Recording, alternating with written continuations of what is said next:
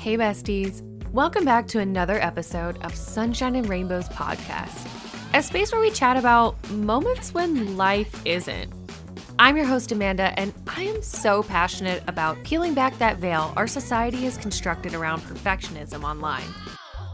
When starting my own personal platform on Instagram, I realized that I was getting caught in the inauthentic hustle, and it was severely affecting my mental health mostly because I was comparing my behind the scenes to someone else's highlight reel. Throughout my life, I've come to own that my setbacks were actually just set ups for something better. I found a way to step into my true potential, and the goal is to amplify other voices who have done the same so that someone out there feels seen and that much less alone. I cannot wait to get into this important conversation with our next guest.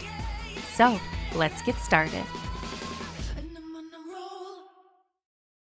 Well, hello, everyone, and welcome back to another episode of Sunshine and Rainbows podcast. I'm your host, Amanda, and I am super excited for our next guest today. Um, he actually has a very similar mental health disorder as I do, so I'm very excited to hear his point of view. Troy, thank you so much for being here today. Oh, thank you for the opportunity. Look forward to it. Yes. So I would love to give you an opportunity to introduce yourself to everyone listening right now. Yeah. Hi, I'm Troy Steven. Um, a little bit about my background. I went to Purdue University for an engineering degree, and then I went to North Carolina State and got a master's degree in engineering. Uh, so I graduated from Purdue in 1984. Um, got married, three kids. Um, like Amanda said, I my mental health issue is bipolar disorder. So I had my first bipolar episode in 1990. Um, been battling it since. Uh, all along, I've been able to keep an engineering degree, but I mental health, bipolar disorder. I had some severe problems along the way. Um, finally, I I decided to write a book about my experiences. Um, um, so from an engineering standpoint, I tried to like make it into a process. So my book's called Breaking Bipolar, and it's based upon a battle plan. I call it a battle plan that has nine weapons to it. Um, see, I published that in 2020, right after COVID hit. and uh, so I've been good. I had three major episodes, I guess you would call them, along the way. The first one in 90, the next one in 2015 I'm sorry, the next one in 2005 and the third one in 2015. That's when I kind of formulated my plan. I've been good ever since, although it's not a daily struggle at times, but a weekly struggle. Mm-hmm. Um, and so it's a, my book is a self-help book for those who are with bipolar. And it's pretty much the thrust of it is that you can't, you can deal with an illness if you take the right measures and don't give up on your dreams if you're bipolar. You can overcome it. It's just going to be a battle along the way. Mm-hmm. So powerful. Thank you so much again for opening up and sharing just a little bit of your story. I'm sure we're going to dive in deeper. Now, it's very interesting. So, what year were you officially diagnosed with bipolar disorder? Um, 1990. Okay, so I was just diagnosed in 2021, and I would love to hear the story of how you got to that diagnosis and kind of your treatment plan up until now. Yeah, the when it first hit me, I um, started getting paranoid and having hallucinations. Mm. I was, you know, married at the time at home. Um, I, I quit going to work and pretty much trying to say what's going on with me? You know what's going on? It was it was crazy. I thought that i was being followed by a mexican cartel.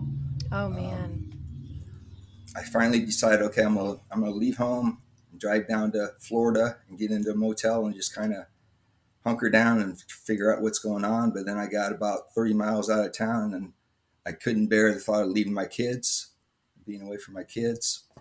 So I drove back to, I was living in Raleigh, North Carolina at the time. So I drove back to Raleigh and I went to a, a regular hospital, mm. um, like just a regular hospital and told them what was going on. And so they transported me to a medical or a psychiatric hospital where I uh, voluntarily admitted myself into okay. the hospital. Um, I was still, it was just getting worse and worse. And I had a pretty much a, a break, mm. a psychotic break in the hospital, was put on medication, and I was there about two and a half weeks. So that's uh, my first experience with bipolar episode. Oh my um, goodness. Um, and you probably know a lot of this yourself, but when you first go on medication, especially when you're having these severe hallucinations, the doctors will put you on high, high doses of meds. So when I got out of the hospital, you know, I'm, I'm back home and my hands are trembling and, um, you know, I was able to deal with it, but it took a while to get back to to um, go back to work. So I was out of work for about three weeks. Um, I had called them when I was in the hospital and told them what was going on. I didn't tell them I was having bipolar episode, but I told them I was under doctor's care. Yeah.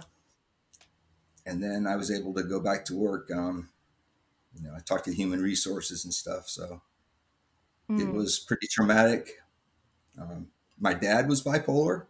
Okay. So I had a little, a little inkling about what it yep. was. Yep. They um, say that part of it is hereditary, and then part of it is also brought on via high stress, trauma, or substance abuse. So it's kind of like the perfect storm. yeah. And I, you know, to be truthful, I was smoking pot at the time, um, had been for years. Mm-hmm. Um, and I pretty much was on and off for quite a while. And then back in 2015, after my last episode, I quit smoking because I realized it's making it worse than it's making it better. You know, I'm better without it. And so since then, I've been okay. Um, mm, that's amazing. Thank you again for sharing and being so open with your experiences.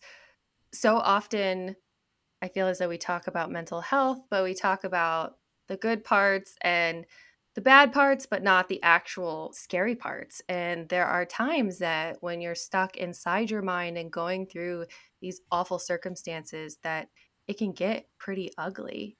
Now, I think it's interesting that you said that you didn't tell your workplace, but you did tell HR. How do you feel the stigma versus in the 90s to now in the 2020 area?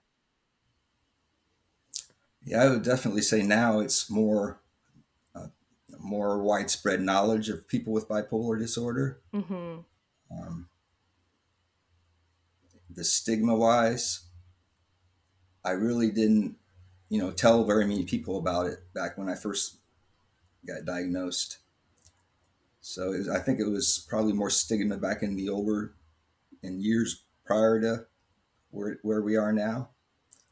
Um, I think uh, this is kind of weird too, scary. Was from a stigma standpoint, the most severe, or not severe, but the most thing that hit me the deepest in my heart was this. When my first episode was probably like in September, mm-hmm. and so you know, my immediate family knew about it. My my mom and dad. So we went, me and my family went up to Kokomo, Indiana for Christmas, and I could tell my relatives were like a little bit, mm. uh, you know, what's going on. You know, keep a little bit of an eye on them. And so there was a time it was really cold there, so I was I went up to get my coat out of the bedroom upstairs and there was uh, one of my cousin's babies was up there sleeping. So all I was going to do is go get my coat and then leave. But like my cousin followed me up the stairs, mm. and I felt like he was like, you know, make sure he doesn't do anything to the baby. oh my that goodness. Was, That's tough. So often we talk about harmful stigmas and stereotypes that the media portrays and just people that are uneducated about disorders and mental illnesses. And right now in the media, um, Kanye West, who everyone knows has bipolar disorder, he is having a very public mental health crisis. And so often I think people forget that there are other people going through these things in the world, but they have the luxury of their life not being broadcast across the entire media. But even in the sense, while it's great to be talking about bipolar disorder, when things are talked about in the wrong way and stereotypes are put on, it can actually be more harmful for the individuals that have it. And I- am so sorry that you felt the effects of that. With moving on throughout your life, have you seen a change in your family and your support system as you've grown and understood your own disorder more? Um, yeah, you know, as the years progressed, my family realized he's not crazy, but he does have these bipolar symptoms at times. And that's the thing that I think people ought to know is that when someone's bipolar, that doesn't mean they're always bipolar or having symptoms. Mm-hmm. You know, it's people like moms and dads and and people that work in like Kanye West. And when you're not having bipolar symptoms, you're like everybody else, but then it's always lurking in the background. Um, and you have to, you know, keep a close eye yourself on, you know, what your mood is and, and learn enough about bipolar disorder so that you know when you're starting to have an episode, you know, and you can definitely ask for help. Hmm. I think that's definitely so important and something that I had to look deeper into my life. And looking back, before I knew I was bipolar, now I can look back and see instances where I was definitely having manic episodes and depressive episodes. And I have bipolar 2 disorder. So my reality is more likely within those depressive episodes and I have fewer manic episodes. And like you said, it's helped me so much to be able to pinpoint kind of warning signs and precursors to when these episodes might come on to better prepare my support system and prepare myself that this is naturally the way my brain processes and there's not really anything I can do to prevent it, but I can mitigate you know, the damage that it potentially could do. So, I would love to dive in further and talk about your book, Breaking Bipolar. What inspired you to write that book? I, I, am a voracious reader. I probably read read more books than a lot of people, and I always thought to myself I would like to write a book and then along the years, you know, I worked as an engineer pretty much full time for t- over 20 years in aerospace. But along the way, I was like, I would really like to re- write a book. And then you read about people that write books, and everyone says, if you're going to write a book, write what you know about. Mm-hmm. So I decided to write it about bipolar disorder. And it was more, you know, therapeutic for me to try to figure out, you know, what is the best way to manage the illness, you know what would you put in a book to help other people that to tell them how to manage the illness and so in my research i figured i found out that the best solution is to follow like a lifelong battle plan that is based upon the expert re- recommendations of the medical community mm-hmm.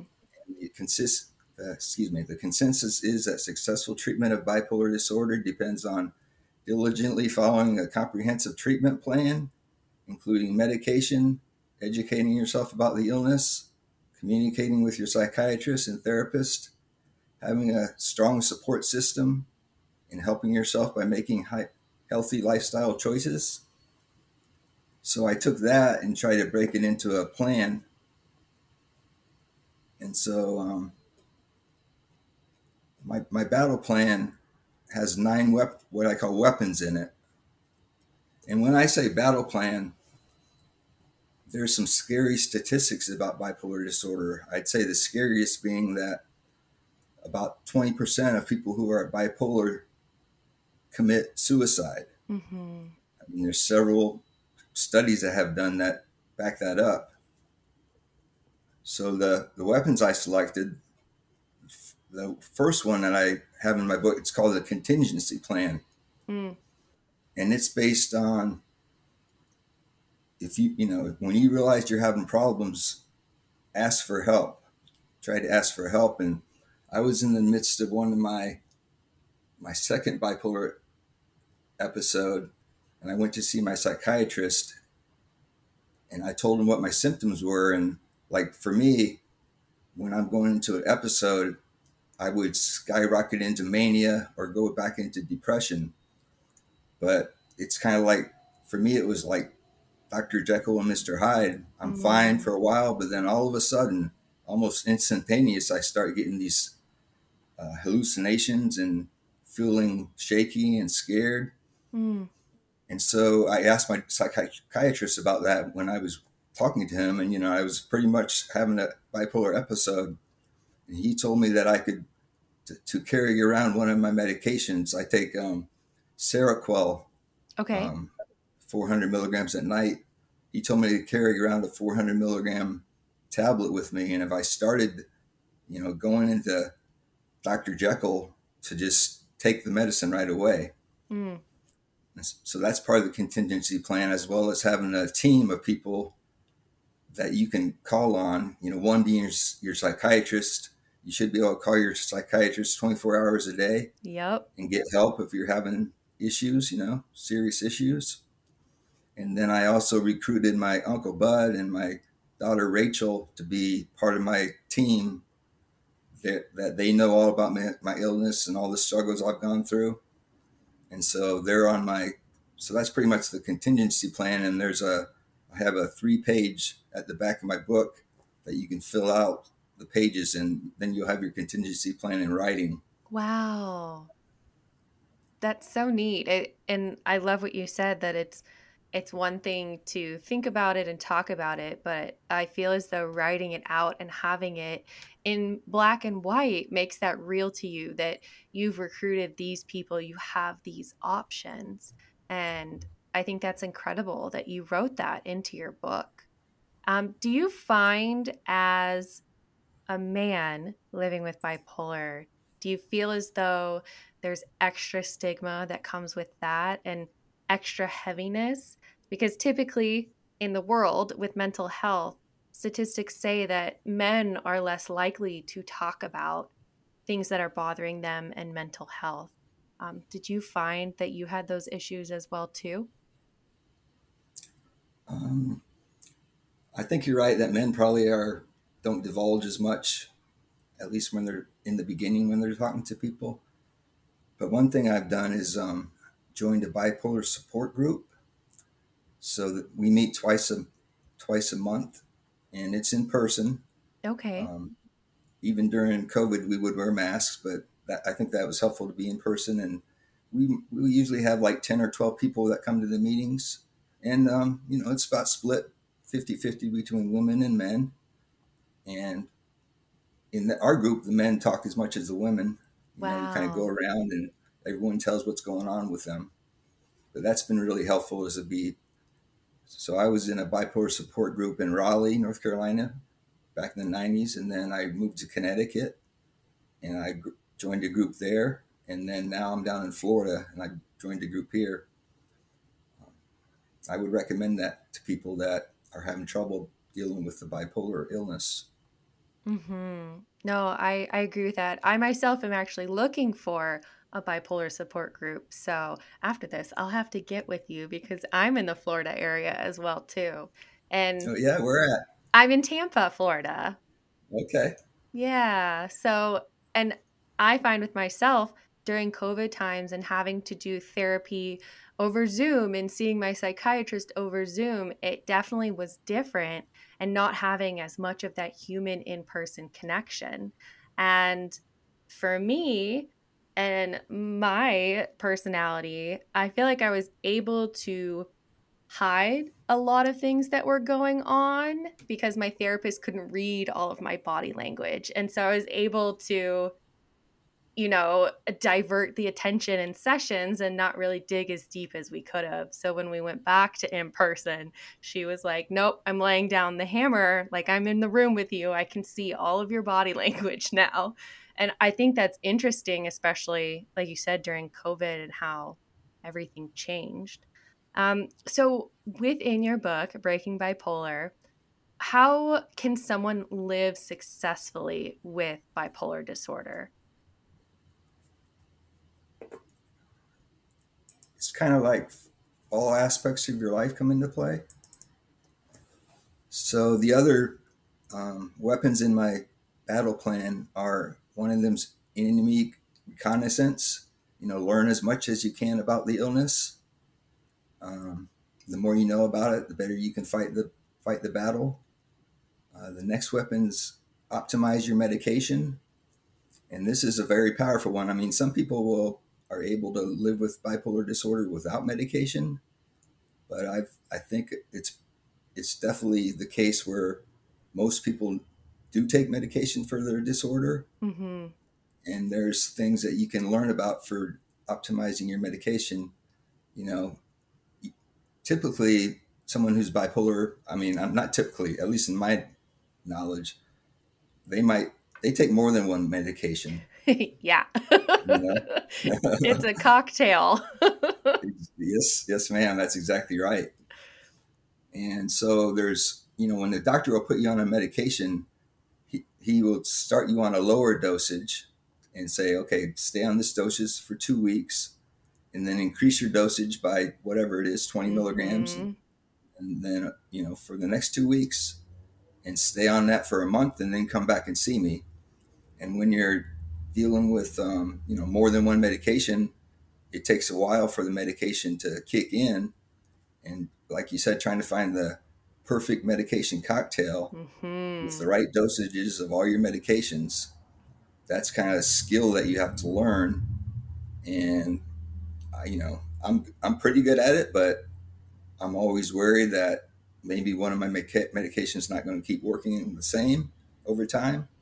Mm-hmm. I mean, mm-hmm. I've been on like probably 20 different meds along the way, and uh, you know, in the early early days, even in the early 2000s, I was never really satisfied with my meds. I was always, you know, this could be better. Why do I feel like this? And I would try to pin, pinpoint my problems to my psychiatrist, and we'd try a different med and so on. You probably know about some of this yourself. Mm-hmm.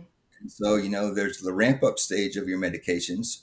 And then if you're getting ready to go off of a medications, there's a ramp down stage where you don't yeah. just quit taking it right away, right? Mm-hmm. Um, you have to ramp it down. And so this is a long process where you have to, you know, do your best to find the right meds and tweak in the right dosages for you. Mm-hmm. Okay, so that's the that weapon was optimize your medication. The next one is find the right psychiatrist, and that's not as easy to do as you like. Um, maybe the psychiatrist you have is telling you to go on these medications and then when you go into him and say hey this isn't working and this is why he, and you know i'm thinking i might need to change my medication. Some psychiatrists will say no just stay on it. Yep. You know quit being a wimp. Um, so finding the right psychiatrist is important. Um, next weapon is train your mind. Uh, learn self-help techniques. Um, I've read a lot of different self help books like Napoleon Hill, um, Think and Grow Rich, mm. The Four Agreements by Miguel Ruiz. So, in a chapter in my book called Train Your Mind has some of these self help techniques to follow. Uh, the next weapon, train your body. The next weapon, recovering from a from an episode, and then one I called psychiatric hospitals, hopefully you'll never have to go into a hospital but if you do it's good to know what to expect mm-hmm. um, one thing there that i'll tell people is even if you voluntarily check yourself into a hospital you can't just leave the hospital whenever you want it's going to be based on your doctor saying you could leave the hospital um, and then the last weapon is legal rights there's you know legal rights at your workplace Yes. That can come into play. So anyway, those are the nine weapons that are in my battle plan, and each of them has a you know a chapter in my book.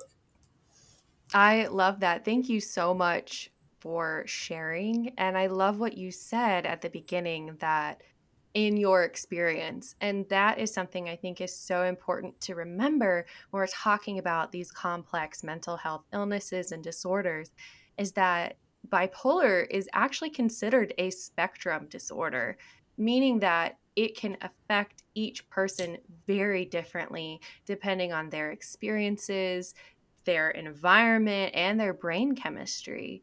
And I love that you brought that up that in your experience, that's what you went through. And all of those weapons in your book sound like such an arsenal that you would need, again, to live successfully with this disorder. Um, in my experience, what a lot of people don't understand is it's a constant management. It's not that once you take the medication, it's over. You will live with bipolar disorder your entire life and have to learn how to manage it. And I love how you brought in that it's holistic. It's not just medication, it's therapy, a psychiatrist, health, healthy habits, um, peer support. All of that is incredible. Thank you so much for sharing.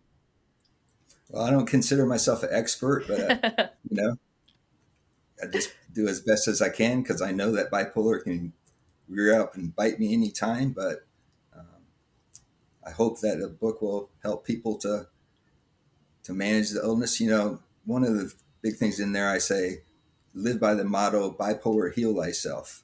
Mm. So you're in charge of your illness. Your doctor's not in charge. No one's therapist. You're you're the one responsible for your illness. So you needed to just scratch and claw and do whatever you can to be able to live with it successfully. You know, there's lots of people, famous bipolar people, that so bipolar is kind of linked to creativity as well. Yes. And strong personalities like Winston Chur- Churchill, Abe Lincoln had symptoms of bipolar disorder, mm-hmm. Halsey, uh, Demi Lovato. Yes. There's all kinds of. Uh, Carrie Fisher is one of my favorites. Um, and then yeah. also, World Bipolar Day is on Vincent van Gogh's birthday because they think that he was one of like the first unofficially officially diagnosed people that had symptoms of bipolar disorder. And I, I love that you bring that up because again, the media has this stigma of, you know, I feel like everyone could think in their brain of what they think a bipolar person acts like or looks like. But like you bring up in reality, a lot of people that have bipolar disorder are some of the most creative and outgoing and eccentric, talented people. And I think that, I don't know, it's proof that you can't have too much of a good thing, that in order to have this amazing creativity side, there's also the opposite side to keep it all in balance. And I personally like to say that you know my brain and the way it works is my superpower and the fact that i feel in such extremes is my testament to empathy and that I can feel way more than the average person, which gives me the ability to empathize and sympathize with so many people. And if I harness it correctly, it can actually be my superpower, not something I should be ashamed of. Yeah, I love that. That's exactly how I think about it. And, you know, I think people that are bipolar don't give up, you know, don't don't think you got to have a mediocre life and and not find happiness and success mm-hmm. that you can but it's up to you to take the right steps mm-hmm. uh, it's in your power now you bring up an interesting point i was doing a lot of research again once i got diagnosed with bipolar and in the early years so you know 70s 80s 90s people getting diagnosed with bipolar the consensus was is you will not be able to live a normal life. You will not be able to hold a quote unquote normal job or be a quote unquote functioning member of society. But nowadays, they're realizing again that it's a spectrum and there's no one set box that people fall into with bipolar disorder. Were you told those things when you first got diagnosed? Uh, no, I didn't have a clue. Okay. you know, um, took a long time to, to learn about it, and you know, in the beginning, you're just trying to figure out what the heck happened to me. Yeah. You know, because it usually doesn't happen. Well, it probably happens in, when people are teens and such. But for me, I was 30 years old when it hit me, mm. and just in there, just trying to deal with the medications and finding the right cocktail, like you said, not being over medicated and like a zombie. Yeah. Um, but yeah, the wide spectrum of things. I think, um, you know, these days a lot people are know a lot more about what bipolar is, um, and probably there's better medications and. Um, yeah, it's funny. The medication that I'm personally on isn't technically for bipolar; it's for epilepsy, but it has components in it that help with bipolar disorder and instead of being this giant drastic medication, it works perfectly with my depression and anxiety meds and my ADHD meds and the meds that help me fall asleep at night. And so, again, like finding that perfect combination and again, research and science advancing and knowing that there's other medications that maybe aren't traditionally thought of but can still have the same effect to keep you within that balance is awesome. So you, when you said you discovered you were bipolar? Yeah so i got my diagnosis fall of last year but looking back i can definitely see in my early 20s signs and episodes. And one thing that i like to talk about is when i was in college that was the perfect breeding ground for it because again like the hereditary aspect it does start to manifest in your early to mid 20s that's when a lot of people like you said are clued in. But then high extreme stress substance abuse all of my mania symptoms were thought of as oh you're pulling all-nighters in the library you're such a great student not the insomnia that my brain wouldn't stop and you know, oh, you're drinking a lot. Well, you're in a sorority. It's not because you're trying to like forget all of these things that are happening. And so, again, I try to urge people to start these conversations, ask these difficult questions. When you see a friend exhibiting symptoms and signs, they are most definitely because something deeper is going on inside. Well, you you really are a great talker about this um, your, ins- your, insights and stuff. You you bring across the points really well. We, that's great. Oh, thank you. I yeah, I, I'm lucky to have been diagnosed in a safe environment and have a support system that loves me and accepts me and has always pushed me to follow wherever my voice takes me. And like you said, for me, it was an all out claw for survival. And there were moments that I didn't feel like it was worth it anymore. And I'm just lucky and proud of myself mostly that I kept fighting and believed in my voice that something was wrong and found a psychiatrist that would listen to me. So that's what it's all about finding people that'll listen. Yeah, well, thank you so much for your time. I really appreciate you being so open with your story and giving us a background on everything that you've experienced. I would love to give you an opportunity to share once again the title of your book and where we can find it to purchase it. Yeah, the title is um, Breaking Bipolar. So B R E A K I N G, bipolar. And it's on Amazon and also uh, Audible. It's have a have audio book about it. Oh, perfect. That's amazing. And for everyone listening, I will link that down in the episode notes. So there will be a direct link to that. And after we get off of here, I will figure out about those support groups. And for anyone in the Florida area, I can l- list a link to the support groups that we talk about too. Yeah, yeah. From that standpoint, the three support groups I belong to were called the DBSA, Depression and Bipolar Support Alliance. Okay. And they have groups in, like in Florida, almost in every city. So that's a D- DBSA is uh, something you might want to look for.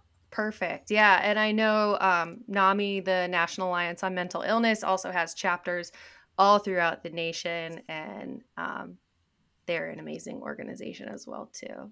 Well, Thank you again for your time. I really appreciate it. I know everyone listening definitely got something out of this conversation. And again, thank you for breaking stigmas and stereotypes by sharing about bipolar disorder and hoping to educate people more on it. Well, no, thank you very much for having me on the show. Thank you for listening to yet another amazing conversation started here on Sunshine and Rainbows podcast. Each week, I am quite literally blown away by the voices and stories shared here. The goal is to amplify others' experiences in hopes that someone listening out there feels that much less alone. Thank you again to our incredible guests for getting so vulnerable with us about their own personal stories and for helping each of us remember to look at a situation with a new perspective. If you love this episode or any previous one, I hope you'll take a second to share it to a bestie or even tell us on social media. It really does make a difference in helping us get these conversations out there to the world. If you'd like to share your own story with our audience about how you've overcome something in your life, or maybe want to start an important conversation that needs to be heard, please send us an email at hello at thatmandagirl.com. Stay colorful, and we'll see you next week, besties.